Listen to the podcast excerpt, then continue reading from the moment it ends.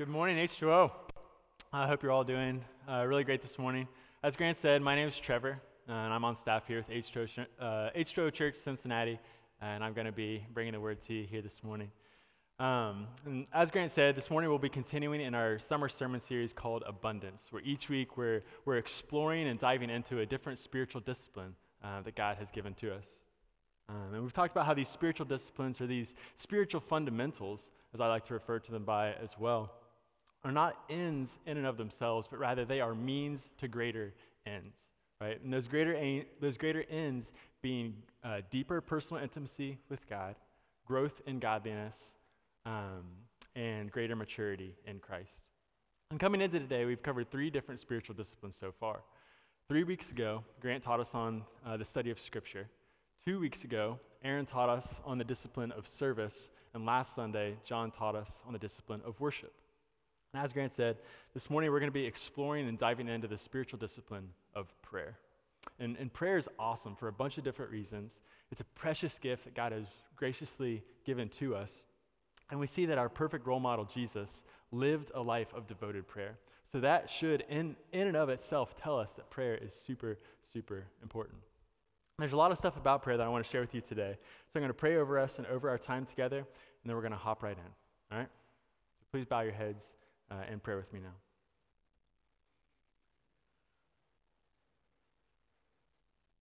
Father God, God, we just acknowledge you here in this place, God. God, we, God, we thank you, God, that you, you delight to be here. And God, that you are here. God, we acknowledge you as the Lord God Almighty, as the King of glory, as the Alpha and the Omega. God, you are so awesome. And God, we thank you for Christ Jesus and the ability we have to approach your throne with confidence and freedom and boldness. God, I pray that, God, you just pour out your spirit on this place, pour out your spirit onto me. God, I pray that the words that I say would be your words, not mine. God, that any words that do come out of my mouth that are just mine, God, help them just fall harmlessly to the floor, God. Holy Spirit, we just pray again, you would fall on this place. You would move in our hearts, move in our minds, and move in our lives. In Jesus' name, amen. All right. So, to start, I want to give you an overview of what we're going to do over the next 50 minutes or so. First, I'm going to share with you a simple definition of what prayer is, just so we're all on the same page together. And then, right after that, I'm going to show you what God thinks about our prayers. Then, we're go- then after that, I'm going to um, show you what, um, or I'm sorry, then we're going to jump into some of the reasons why prayer is so important and why it's so important for us to have vibrant and healthy prayer lives. And then I'm going to give you some practical teaching and tips on how to pray effectively, powerfully, and biblically.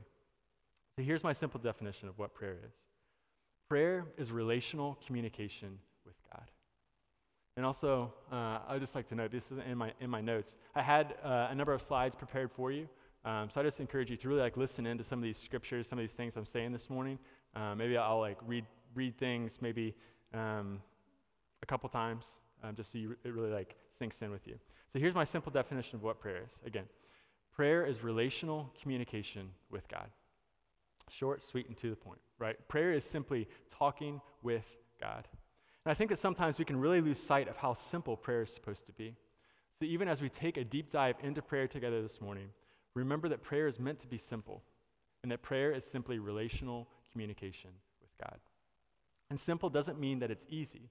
Simple just means that it isn't complicated. Now, have you ever wondered what God thinks about your prayers? If you have, I'm about to tell you. And if you haven't, I'm still about to tell you something cool. All right? In Revelation 5, uh, chapter 5, verse 8, we read this And when the Lamb had taken the scroll, the four living creatures and the 24 elders fell down before the Lamb.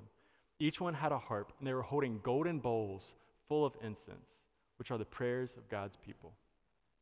What I want to point out to you from this verse is there at the end, where it says that the four living creatures and the 24 elders in heaven are holding golden bowls full of incense, which are the prayers of God's people.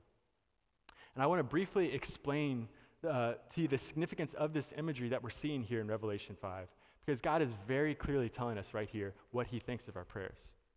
To understand this imagery in Revelation 5, you need to understand what incense is. Incense is kind of like a candle in some ways. Uh, incense is a substance that is burned. And when it is burned, it produces a very sweet and a very pleasant aroma or fragrance or smell in the air, kind of like a candle does. So when Revelation 5 8 tells us that our prayers are like golden bowls full of incense, what Jesus is communicating to us here is that our prayers are like a pleasing aroma or a sweet smelling fragrance that God enjoys and delights in. So your prayers and my prayers are heard, received, and deeply enjoyed by God in the same way that He would enjoy and take delight in the pleasing aroma of burning incense. How cool is that? The God of the universe hears, receives, and enjoys your prayers. He takes delight in your prayers. When your prayers come up to Him, He just breathes it in. He just embraces it and He loves it. He delights.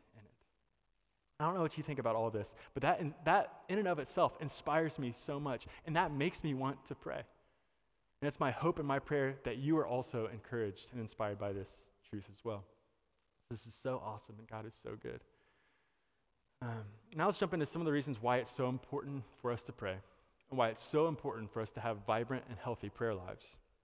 This morning, I'm going to share with you three primary reasons why it's super important to have a solid and healthy prayer life. There are definitely more than three reasons why prayer is important, but we don't have time to get into any more than, than three this morning. And the first reason that prayer is so important is that prayer is one of the greatest withness practices we have. Prayer is one of the greatest withness practices that we have. Not witness. You got to add an H in there. Withness. Okay? As in being with one another or with someone. Prayer is one of the greatest withness practices that we have. And what I mean is that prayer is one of the greatest ways that we can simply be with God relationally in His presence. When we come to God in prayer, it isn't just about getting something from God, and it isn't just about getting God to do something for us. When we come to God in prayer, it's also about pursuing the presence of God and simply just being with God in His presence. And don't get me wrong, there is so much power and so much effectiveness and so much real potential to literally change the world and transform the world when we, when we bring our requests to God and call upon the power of God through our faith filled prayers. And we're, and we're going to get into that part of prayer more here in a little bit. But it's very, very important that we realize that prayer isn't just about getting something from God, and it isn't just about getting God to do something for us. Prayer is also so much about simply pursuing the presence of God and being with God relationally in His presence, dwelling with Him, being with Him, just delighting in Him. We have a culture of, of, of hurry and rush and all these kinds of things. We need to just view prayer as this thing where we just come and we be with God.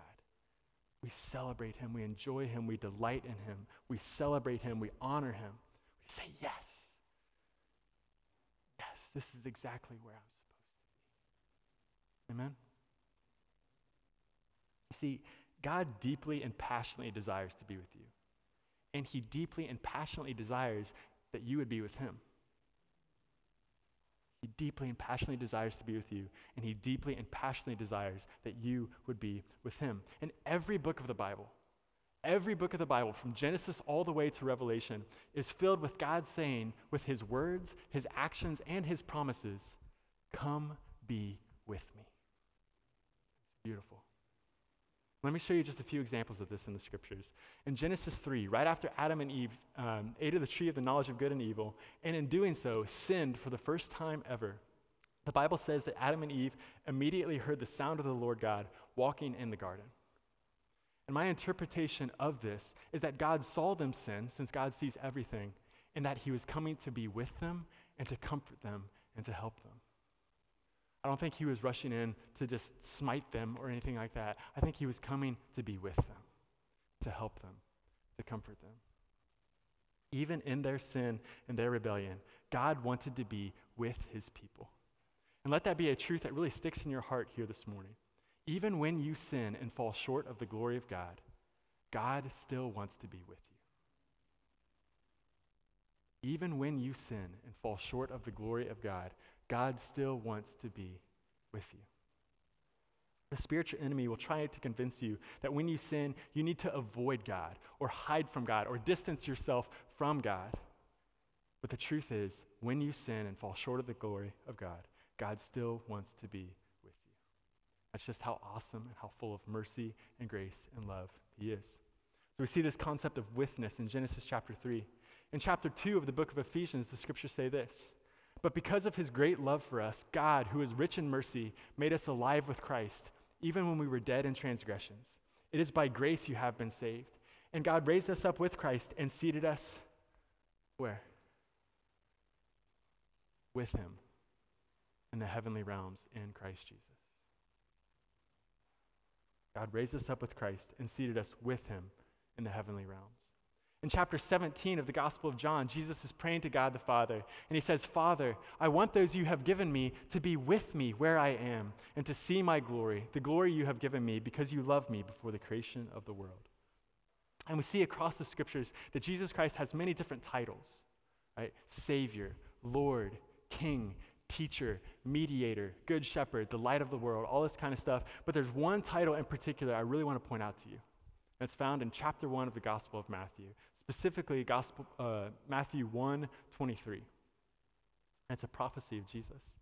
It says, The virgin will conceive and give birth to a son, and they will call him Emmanuel, which means God with us. Jesus Christ, Emmanuel, God with us. So we see this concept of withness all across the scriptures, and I hope that you can see God does deeply and passionately desire to be with you, and He deeply and passionately desires that you would be with Him.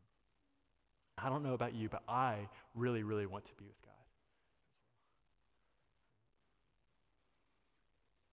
Prayer is one of the greatest withness practices that we have. Prayer is one of the greatest ways that we can be with God in His presence. And when I say that, I want to make it clear that there are other ways to practice withness. Right? Even as you're just walking to class, or you're in class, or you're at your job, or, or just doing something, and just even acknowledging the presence of God with you. That's a way to practice withness. And that's so great, and I encourage you to do that. But prayer is one of the greatest withness practices that we have because He is the focus. Just Him and you being and in addition to just how great it is to be in God's presence and how great it is to enjoy Him and praise Him and celebrate Him and enjoy Him, so much awesome stuff, hap- stuff happens when we simply pursue the presence of God in prayer and be with God in prayer. First, our time with God in prayer naturally deepens our personal relationship with Him. The more that you genuinely, the more time that you genuinely spend in the Word of God and in the presence of God through prayer, not just mindlessly going through the motions in these things, but really having your heart and your mind present in these things, in the Word of God and in prayer. The more in love with Him you will become, the more captivated by Him you will be, and the more captured by Him your heart will be. And this is the case because when you spend time with God in His Word and in prayer, guess what? He gives more of Himself to you, He reveals more of Himself to you. And as he does that, guess what? We encounter and we experience more of him. And as we encounter and as we experience more of him, we, be, we, we fall more in love with him. We are more captivated by him. We are more captured by him. You can have as much of God as you want. In, in this life, it's, it's a glass ceiling. Right? We will never know God fully in this life. We can't. If God showed his fullness to us, we would like explode or something. I don't know. Like we will, we will know, we, we will never know God in his fullness in this life. And because of that, we can always experience more. We can always encounter more. Right? So in prayer, in our time with God in prayer, we, we, we get to encounter him and experience him more, and our, deep, in our relationship with him deepens. And brothers and sisters, God is amazing. Nothing and no one else in this life compares to him and his presence at all. And when we pursue God's presence through prayer, we get to encounter more and more of Him and grow in our relationship with Him. And not only that, our time with God in prayer also helps our hearts to come more and more in alignment with God. And it helps our hearts to become more in tune with the Holy Spirit. Our time with God in prayer helps our hearts come into greater and greater alignment with God and helps our hearts to become more in tune with the Holy Spirit. In the scriptures, we see that Jesus' heart was so aligned with the heart of the Father, and he was so in tune with the Holy Spirit. Jesus regularly had the power of the Holy Spirit flowing through him to perform healings, to open the eyes of the blind, to raise people back from the dead, to give awesome teachings, and, so much more. Jesus was so sensitive to and aware of the leadings and guidance of the Holy Spirit in his life. And Jesus was so full of peace and joy and security, even though he experienced almost constant trials, persecutions, rejections, and hardships. And, and all this begs the question of how. How was Jesus so aligned with the heart of the Father? And how was he so in tune with the Holy Spirit? I think we tend to think that it was because Jesus was God in the flesh and it was easy for him. But we have to remember that Jesus was indeed God in the flesh, but he was also fully man. And because he was fully man, he had to radically rely on the Holy Spirit, and he had to radically rely on God the Father.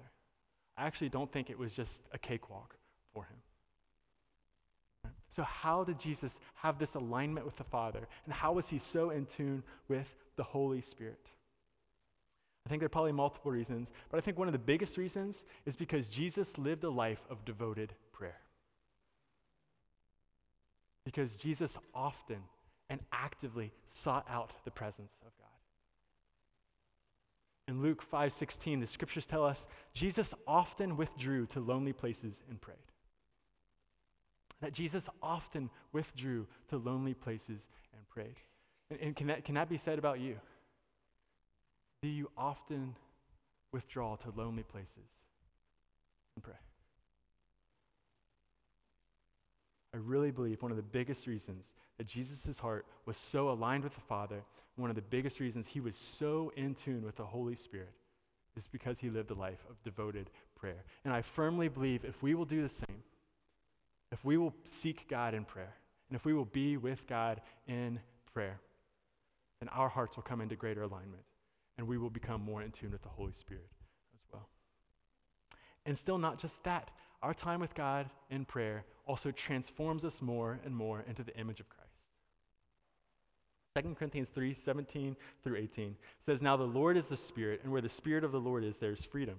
And we all, who with unveiled faces behold the Lord's glory, are being transformed into his image with ever increasing glory, which comes from the Lord, who is the Spirit. You see, when we spend time with God pursuing His presence, and when we spend time just with God in prayer, not being like, hey, God, this is what I need, and then jetting out of there, but actually coming and being with Him in His presence, we put ourselves in a position for the Holy Spirit to transform us more and more and more. And God is pleased to do this. That's a biblical truth.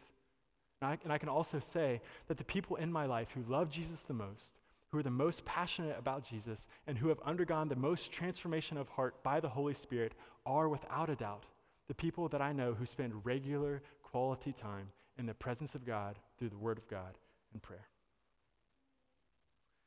Prayer isn't just about getting things from God, and it isn't just about getting God to do something for us. It's also about simply pursuing His presence and being with Him. Because of this, don't rush your prayers. Don't rush your prayers. Another reason that prayer is so important is that in prayer, we get to directly glorify God. In prayer, we get to directly glorify God. Because Jesus Christ has made us sons and daughters of God by his life, death, and resurrection, we get to go into the throne room of God and directly give God so much praise and glory and honor and love and affection and recognition. We get to do this. You get to literally go into the throne room. I once heard it said that our prayers don't travel very far. And I love that.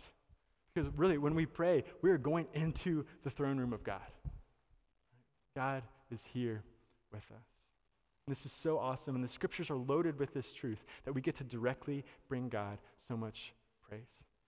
In Isaiah 25 1, the prophet Isaiah says, Lord, you are my God. I will exalt you and praise your name, for in perfect faithfulness you have done wonderful things, things planned long ago. I notice here in this verse that Isaiah is giving his praise directly to God.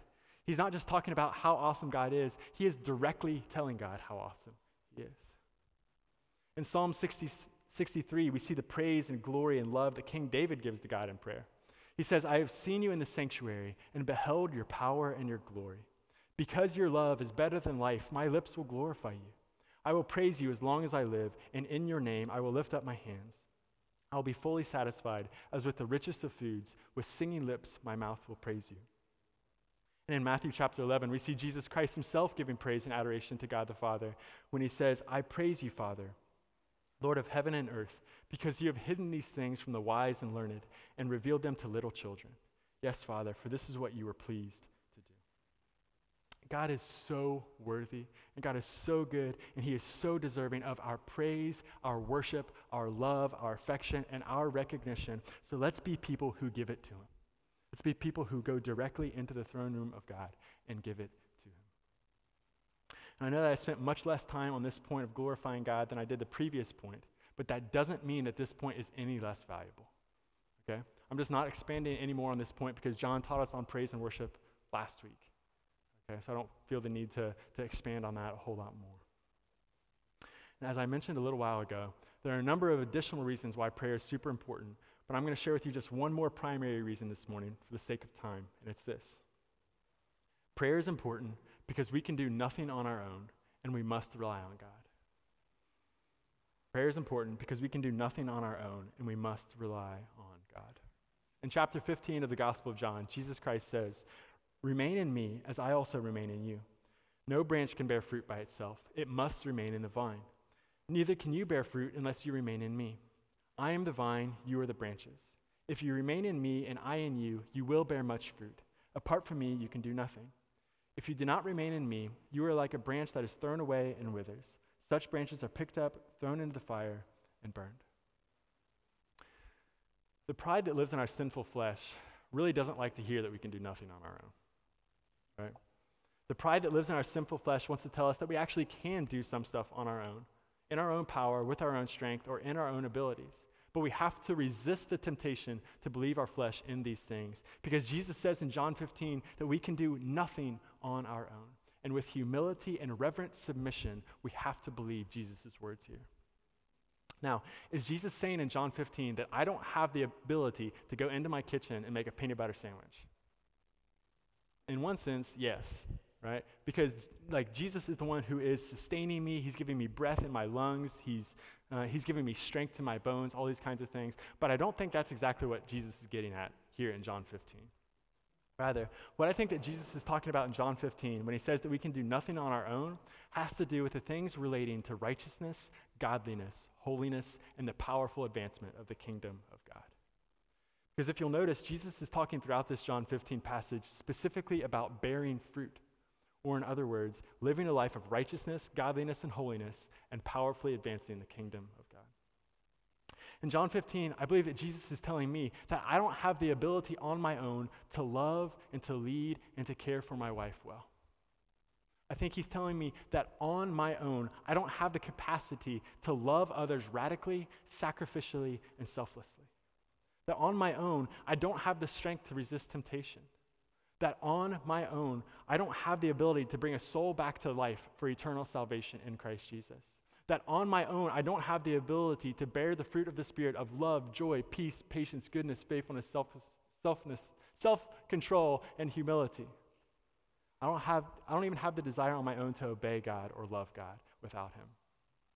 In the things relating to righteousness, godliness, holiness, and the powerful advancement of the kingdom of God, we can do nothing on our own. And we will not bear fruit unless, until we believe that. We will not bear fruit until we believe that. We have no hope of doing any of these things on our own. And this is a truth that we must humbly accept because it's true for all of us. And because we cannot do any of these things on our own, we must radically and constantly rely on God through, through devoted and faith filled prayer. And relying on God through prayer can look like a couple of different things. One, relying on God through prayer looks like pursuing the presence of God and being with God relationally, just as we've been talking about already this morning. And, as we, and again, as we genuinely, genuinely pursue the presence of God and are simply with God in prayer, our personal relationship with Him deepens, our hearts align with God more and more, we get more in tune with the Holy Spirit, and we get transformed more and more into the image of Christ. And all of these things help us, empower us, and strengthen us to live righteously and to minister to others powerfully. But relying on God in prayer also looks like us bringing specific requests to God as well. And I want to talk to you more in depth about this now. I want to talk to you about the great power and the great effectiveness that there is in bringing our requests to God in prayer. The, the ability to go into God's presence and bring our requests, our needs, and our cares to Him is awesome. And God wants us to do this. God wants us to bring our requests, our cares, and our needs to Him in prayer. God is a good father and an awesome provider who loves to provide for and to help His kids. And His kids is us. We are His kids. God not only celebrates, enjoys, and delights in our prayers of praise to Him, God also celebrates, enjoys, and delights in our praise of request and supplication as well. Truly, God loves it when we come to Him for help, for strength, for provision, for breakthrough, for fruit in ministry, and for whatever else. God loves these prayers just as much. Believe, know, and have confidence in the fact that God wants you to bring your requests, your needs, and your cares to Him in prayer. The biggest things in your life, the smallest things in your life, and everything in between. Take it all to God in prayer. Don't hold anything back from God in prayer. I also want you to believe and to know that your prayers can and do transform the world. Your prayers can and do transform the world. And it's not just because the, the power and the effectiveness just isn't in your prayer itself, but it is in the God who hears and responds to your prayers. And He is able to transform the world. But your prayers can and do transform the world. In James 5:16, God tells us that the prayers of a righteous person are powerful and effective. And I want each of you to really believe that, to really believe that your prayers are powerful and effective. I want each of you to believe that your prayers can and do change the world. And don't let the spiritual enemy convince you that you aren't enough of a righteous person for your prayers to be powerful and effective. Through the gospel, Jesus Christ has made you the righteousness of God. So if you are in Christ, then your prayers are powerful and effective. Period. And the scriptures themselves tell us and show us that our prayers too, truly do change things. One of the many times that the scriptures do this is right here in James 5:16. When James 5:16 tells us that our prayers are effective, what that means is that our prayers have an effect. That's what being effective means. It means that our prayers have an impact. So believe that your prayers of faith can and do transform the world. And be comforted by the fact that the power and the effectiveness of prayer isn't in the eloquence or the strength of your prayers, but it is in the one who hears and responds to your prayers. Again, the power and the effectiveness of prayer isn't in the eloquence of your prayers or the strength of your prayers. It is in the one who hears and responds to your prayers. And because of this, even your weakest, most broken, most desperate, and most raw prayers are still very powerful and effective. And listen to what the scriptures say in Ephesians 3 20 and 21, and let this encourage you in prayer. And this is the Apostle Paul writing, and he says, Now to him who is able to do immeasurably more than all we ask or imagine, according to his power that is at work within us, to him be glory in the church and in Christ Jesus throughout all generations, forever and ever. Amen. How awesome is that? Now to him who is able to do immeasurably more than all we ask or imagine, according to his power that is at work within us. Brothers and sisters, there is nothing that your God cannot do. God is able to do immeasurably more than all we ask or imagine. Just think, just think of the wildest thing that you, can, that you can seriously imagine God doing. This scripture from Ephesians 3 is telling us that God cannot just do that, but that He can do more than that. And not that He can just do more than that, but that He can do immeasurably more than that. That you can't quantify how much more He's able to do than that immeasurably more than all we ask or imagine. And we just have to humble ourselves and pray and ask in faith. And just think about this logically with me for a minute. Do we want to re- rely on ourselves, our limited strength, our limited, limited abilities, our limited capacities, or do we want to rely on the one who can do immeasurably more than all we ask or imagine?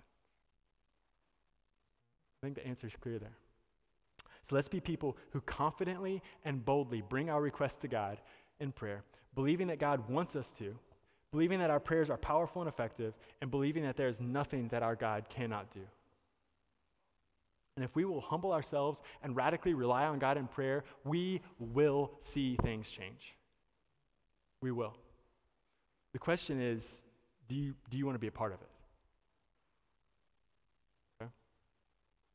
I can confidently say that we truly will see things change around us when we devote ourselves to prayer. Because, one, I trust what God says in His Word, and God tells us in His Word that our prayers do have a powerful effect because they go to Him and He is a powerful God. Because I see so many instances in Scripture where God moves in power in response to the prayers of His people. Just go read the book of Acts if you want to see this. And because I've already seen God powerfully and even miraculously answer so many prayers that either I've prayed or people close to me have prayed. I could seriously, I'm not going to do this, but I could seriously stand up here for another hour and tell you story after story after story after story after story of times that God has powerfully and graciously answered my prayers or the prayers of people close to me. I could stand at least another hour. I could give you story after story after story. And something that I personally do is I keep an answered prayer journal of all the times that I very clearly see God answer my prayers or the prayers of people close to me. And I really encourage you to do the same because it's so cool to see. Anytime that I'm feeling discouraged or apathetic in my prayer life when it comes to bringing requests to God, I just open up that answered prayer journal, and it isn't very long at all until I'm right back, like, just bringing my request to God boldly and confidently. And earlier in this sermon, I talked to you about how prayer isn't just about getting things from God or asking God to do something for us, but that it is also about pursuing the presence of God and simply being with God in His presence, enjoying Him, praising Him, and delighting in Him and in His presence. And this is true. But when I say that, I don't want you to think that I am at all neglecting, overlooking, or under prioritizing the importance and the value and the real power of bringing our requests to God in prayer is pursuing the presence of God and being with God in prayer and bringing our requests to God in prayer are both primary reasons why prayer is so important and so good. Both. It's not, I, I don't believe that there's one of these things that is greater than the other necessarily, but we have to do both. Let's be people who walk in both. Pursuing the presence of God in prayer and being with Him in prayer, and also bringing our requests to God in prayer as well. Okay? God wants you to do both of these things. And I touched on this pretty briefly early, but I, earlier, but I want to make sure that I hit on it again now. At the heart of coming to God in prayer with our requests is humility. Without humility, we will not pray. Without humility, we will not pray. We must humble ourselves and realize that we are so limited and that we are so incapable of bearing any godly fruit on our own. We must humble ourselves and choose to rely on God. In James 4, verse 2, God's word says, And you do not have because you do not ask God. Now, as I was preparing this sermon, I felt like that's what God that's what God's truth was for us, like to our prayer. Or, or to, to our pride, I'm sorry. He's speaking to our pride. You do not have because you do not ask God. How many things have we missed out on? How many things do we not have because we haven't humbled ourselves and prayed and radically relied on God and His power. God wants to move, God wants to give, to give it to us. I once heard Pastor David Platt say a simple one liner that will stick with me for the rest of my life. He said, Prayerlessness is pridefulness. Prayerlessness is pridefulness.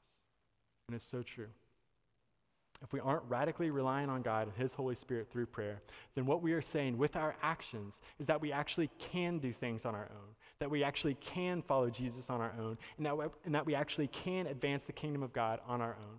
But as we talked about earlier, Jesus has already told us that we can't bear any fruit on our own. Let's be people who humble ourselves and radically rely on God and His Holy Spirit through prayer and all things.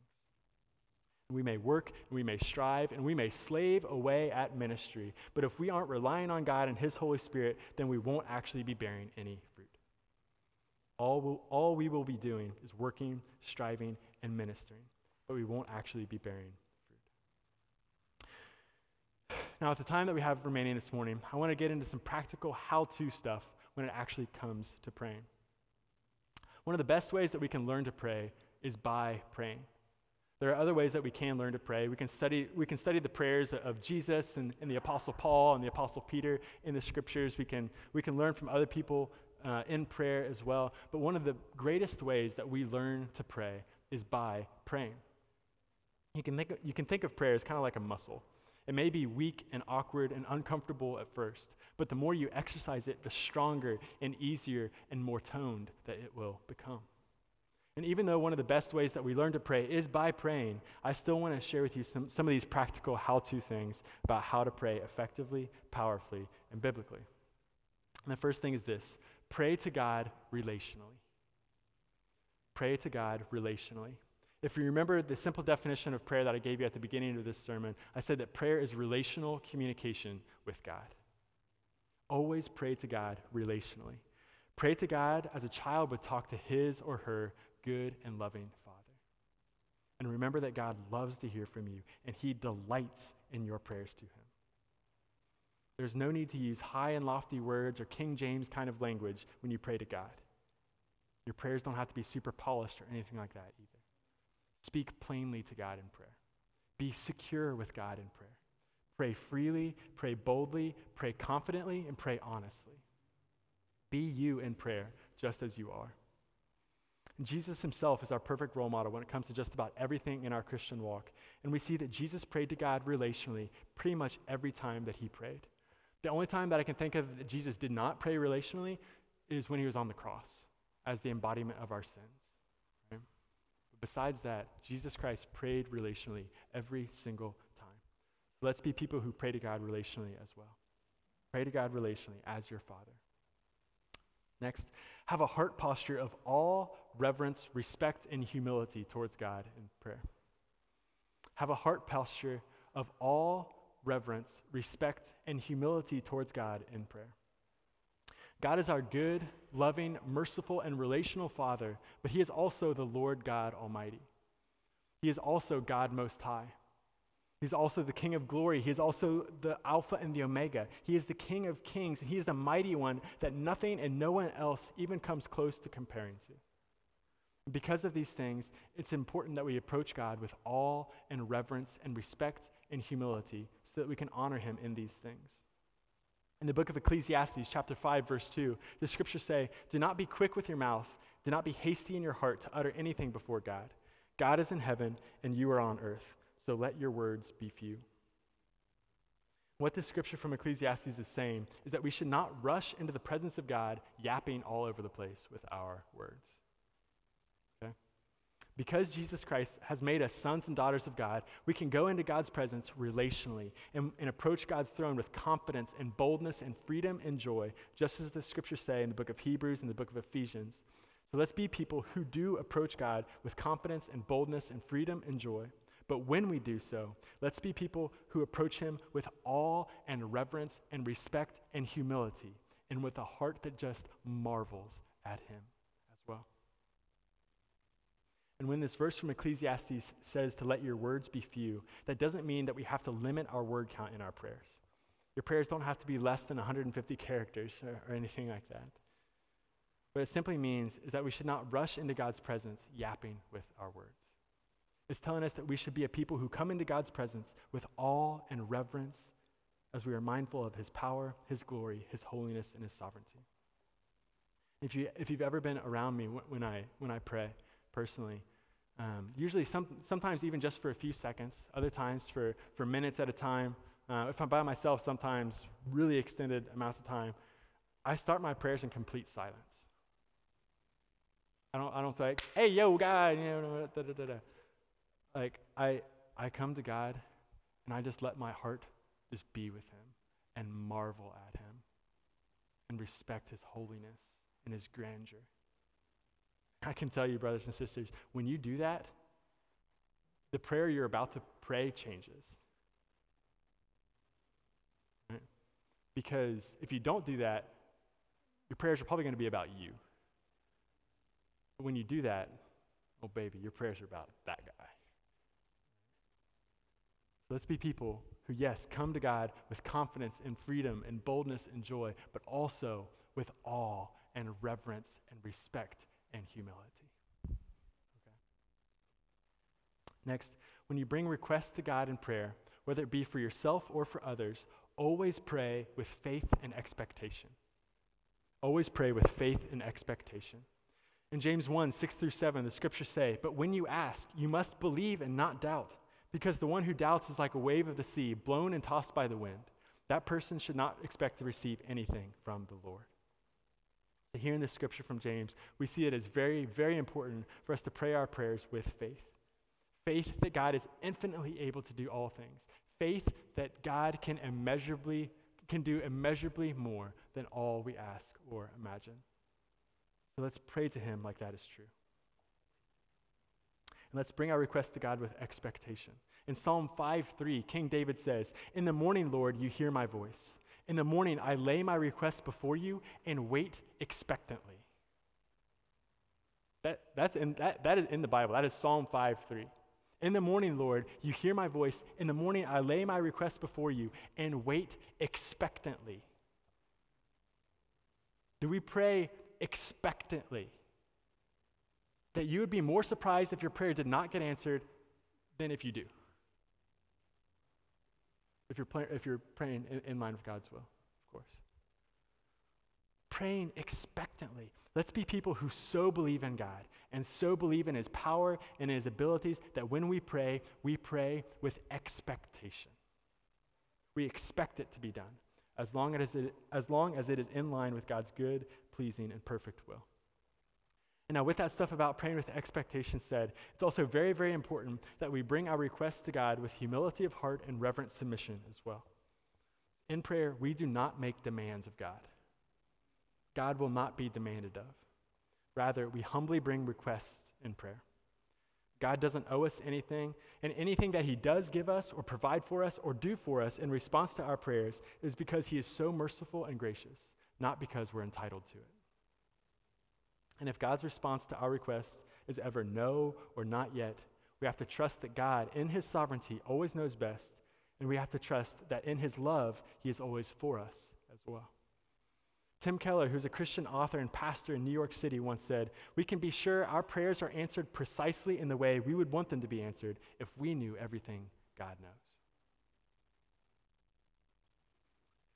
Now, I want to give you some tips about the content of your prayers. Because I know that a question that some of you may have is what do I say in prayer? Or what do I talk about um, with God in prayer? And these are great questions, so I want to give you, give you some tips and teaching about the content of your prayers. And to do this, I first want to introduce you to two acronyms that can help guide you and lead you and inspire you in prayer.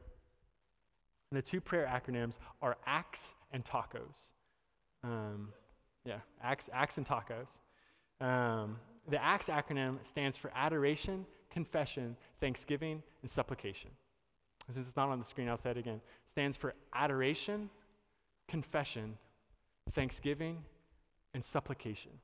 And if you're unfamiliar with that word supplication, it just means our requests, like, like our prayer requests. And the TACOS acronym stands for thanksgiving, adoration, confession, others, and self. Thanksgiving, adoration, confession, others, and self. So you can see that both of these acronyms are very similar to, to each other. And you, do, you don't have to use a prayer acronym, okay? But if you do want to use a prayer acronym, pra- prayer acronym, I just encourage you to pick one of these and just go with it. And I actually, it sounds funny, but I, pers- I, I personally prefer the tacos prayer acronym. yeah, tacos are good, right?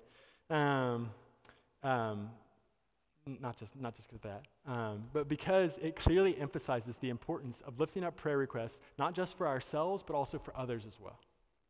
Right? That, that's why I prefer the tacos prayer acronym. Um, let's not be selfish with our prayers. Right? We can and we should pray for our own needs, because even Jesus prayed for his own needs. But let's be people who also pray for the needs of others as well. And I, I want to um, quickly like hit on each letter of tacos and just briefly, very briefly, explain what, what each, each of them means. Uh, but before, but, uh, before I do that, I want to let you know that these acronyms are guides to help you, not cages to restrict you. Okay? These prayer acronyms are guides to help you, not cages to restrict you. And what I mean by this is that these prayers, these prayer acronyms aren't specific formulas that you have to use or that you have to abide by when you're praying to God. God doesn't mandate that you have to pray in this specific way for your prayers to truly count or anything like that. And I'm very passionate about making this clear to you this morning because when I was a kid, I held the belief that, I did, that if I didn't pray my prayers in a specific way, with a specific order, and didn't end my prayer by reciting the Lord's Prayer, then my prayer didn't actually count and that my prayer wasn't actually accepted by God. And it may sound very silly to you that I believed that when I was a kid, but I did. That's how I operated. But thankfully, that is not what we have to do. There's no specific formula or specific order that we must abide by when we pray. These prayer acronyms are just meant to be guides that help you, not a cage to restrict you.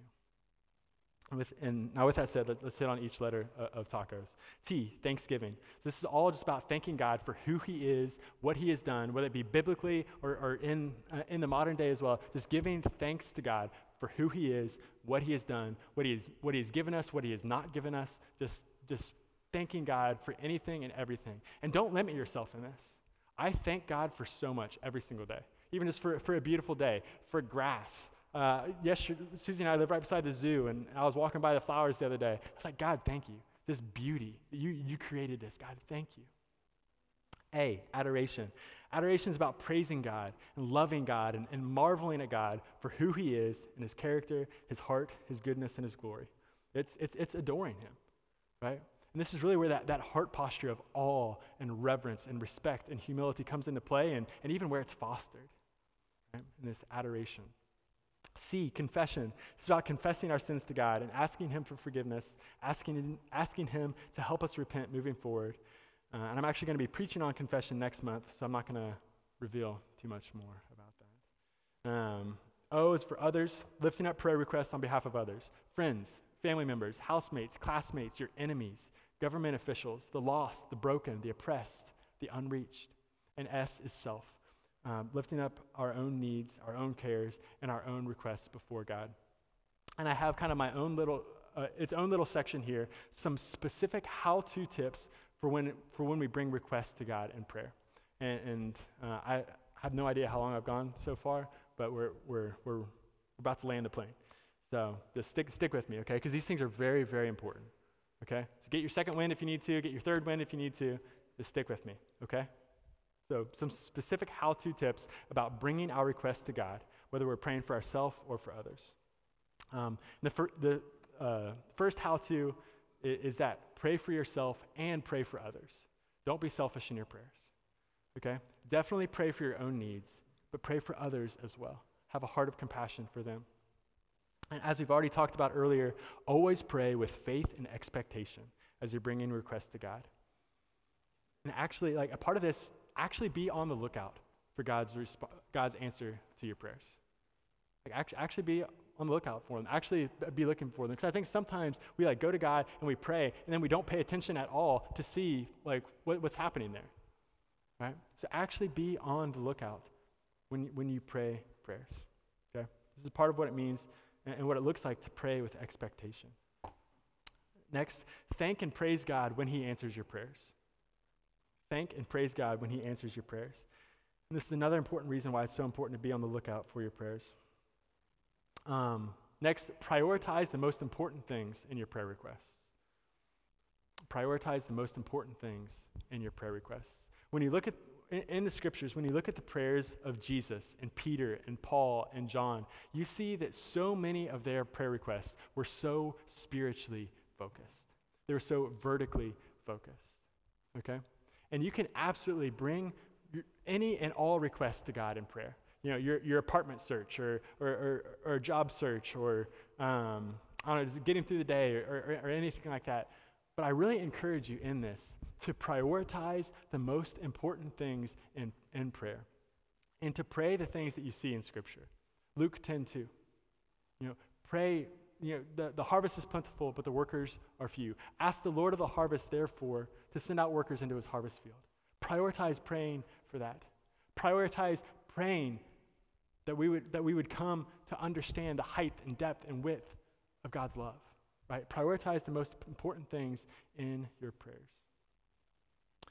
Next, fight in prayer. Fight in prayer. Don't be passive.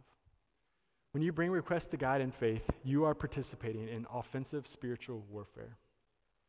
Prayer is not some rinky dink, soft religious activity. Prayers of supplication is legitimately war. spiritual war. And as Christians, it's important that we have a mindset of war when it comes to prayer. Um, in, in Colossians 4, 4.12, Paul writes this. He says, Epaphras, who is one of you and a servant of Christ Jesus, sends greetings. He is always wrestling in prayer for you, that you may stand firm in, in all the will of God, mature and fully assured. Let's be people who wrestle in prayer. Don't just like just kind of flippantly or passively send up a prayer here and there. Let's wrestle in prayer. Let's really just commit ourselves to giving to, to giving requests to God for the advancement of his kingdom, the advancement of his glory. In 2 Corinthians 6, Paul's writing, and he talks about that he has weapons of righteousness in the left hand and in the right. Right? Prayer is our weapon. It's a spiritual weapon.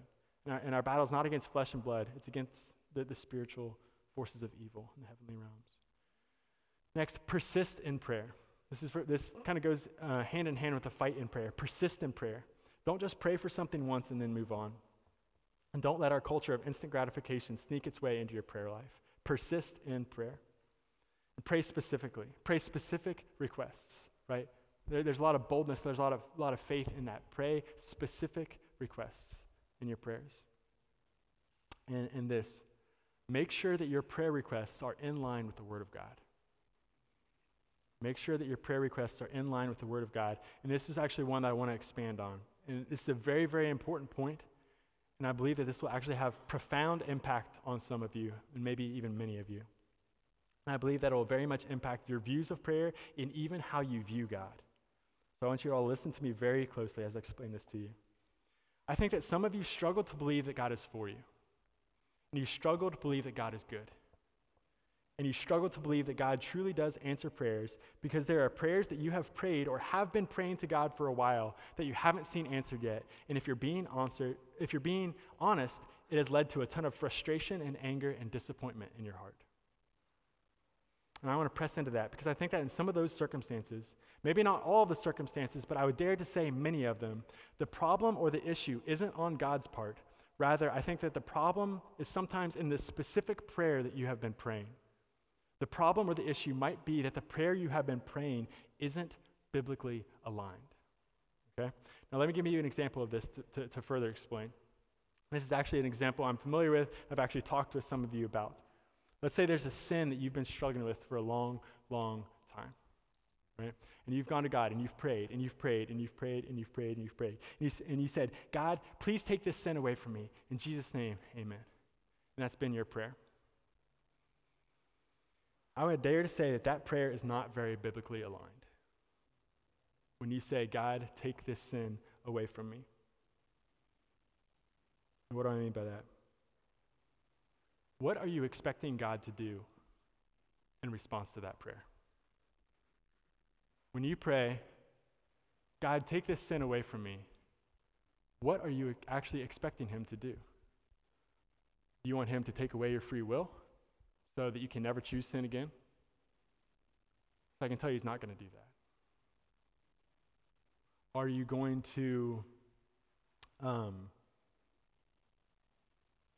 or, or do you want him to make it so that you don't experience temptation ever again? So I can tell you that he's not going to do that either. Because he would literally have to separate you from your flesh to bring you in, in and bring you to heaven in order to do that. What are you expecting God to do in response to that kind of prayer? I don't think it's very biblically aligned. Just say, God, take this sin away from me. Now I'll tell you what the better prayers to pray are. 1 Corinthians 10:13 says, "No temptation has overtaken you except what is common to mankind, and God is faithful. He will not let you be tempted beyond what you can bear, but when you are tempted, he will also provide a, provide a way out so that you can endure it." So, in light of this scripture, I would pray, God, thank you that I can overcome every temptation and that you don't allow me to be tempted beyond what I can bear. God, thank you that you always provide a way out when I'm tempted. God, help me to see the way out and give me the strength to take the way out so I don't have to give in to the sin. In Jesus' name, amen. You see how that prayer is much, much different than God, take this sin away from me? Because when you say, God, take this sin away from me, your expectation is God is God's just to come, he's to be poof, gone. And because, because of that, you're still in your sin. Right? But if you come in, into it with this, this perspective that you have a role to play, Okay? You come into this with, with, this perspective, this biblical perspective, that God does not allow you to be tempted beyond what you can bear, that He always provides a way out. That's what you pray into, right? And how Romans 6 tells us that we have died to sin and that we're free from sin. Pray into that. Pray, God, help me to believe that I truly am free from sin. Another example, let, us say that you have like, a, uh, like an elderly family member or something, um, and they're like 100 years old, right? This, this isn't so much in line with, with, with praying in line with the Word of God, but praying in line with the truth. Something to pray for them is not to keep them alive, right? Because we, we all die. That's, that's, that's the progression of, of things in this life, right? But rather, the things that you pray in that time, pray that they would be comforted, right? Pray that they would know Jesus. Pray that they would be at peace. Pray for the medical per- personnel who are taking care of them those things. So make sure that you're praying in line with the Word of God in these ways. And lastly, intentionally prioritize prayer. Intentionally prioritize prayer. There are so many distractions in this life around us, and we, and we tend to get so busy. And the spiritual enemy wants to keep us from praying as well because he wants to sabotage our withness with God. Because the spiritual enemy knows the mighty power of prayer. Because of these things, it's very important that we all actively and intentionally prioritize prayer in our lives. So put prayer time into your calendar, set reminders to pray on your phone, wear a rubber band on your wrist that will help you remember to pray. Do whatever you need to do to actively and intentionally prioritize prayer in your life. And I encourage you to have time with God and prayer daily in the secret place, where it's just focused on Him. It's just you and God in prayer. Right? You can and you should definitely just be in conversation with God throughout the day, but also have that time where it's just, just focused on prayer as well. Okay? So, like I said, we've covered a lot of content on prayer here this morning. And it's my prayer that these things that I've shared with you today have encouraged you, inspired you, and equipped you to prioritize prayer, to have strong, vibrant prayer lives. Uh, I'm going to pray over us to close, and then Grant is actually going to come up and pray over or uh, lead us in scripture guided prayer. Um, because I said earlier when we were talking about the content of your prayers that you can, you can use tacos and acts to help you in that. Something you can also do is that you can pray the Word of God back to God. The Word of God is not just the primary way in which God speaks to us. It can also give us the very words to pray back to God as well. And that's what we do in Scripture guided prayer. And I encourage you to do that on your own as well. And you can do it with just about any text in the Bible. And, and there's one more thing that I realized I forgot to to share with you about the point of pursuing God's presence in prayer and being with Him in prayer that doesn't always have to be a super emotional experience. Okay? When you pursue the presence of God in prayer and you're with Him in prayer, that doesn't always have to be a super emotional experience. Right? Pursue God in truth. Celebrate who He is, who He is in the truth. And you will absolutely have those times where you're just so emotionally charged, emotionally overflowing in the presence of God. But it doesn't always have to be that way. Right? So I'm going to pray over us, and Grant's going to come up. Father God, we love you. Father God, we thank you for everything that you are, everything that you've done. God, you're, you're beautiful. God, you've been very kind to me this morning, and I thank you for that. God, we just love you so much, God. Thank you for the gift of prayer. God, again, I pray that the things that were of you today, God, would penetrate our hearts and change us. God, if there were any things that were not of you, God, I pray that you would just let them fall to the floor. God, we love you. We thank you that you are approachable. And God, that you desire to be with us. And God, we cry out to you, God, that we desire to be with you. And God, we just pray you would help us and lead us and guide us in prayer. In Jesus' name, amen.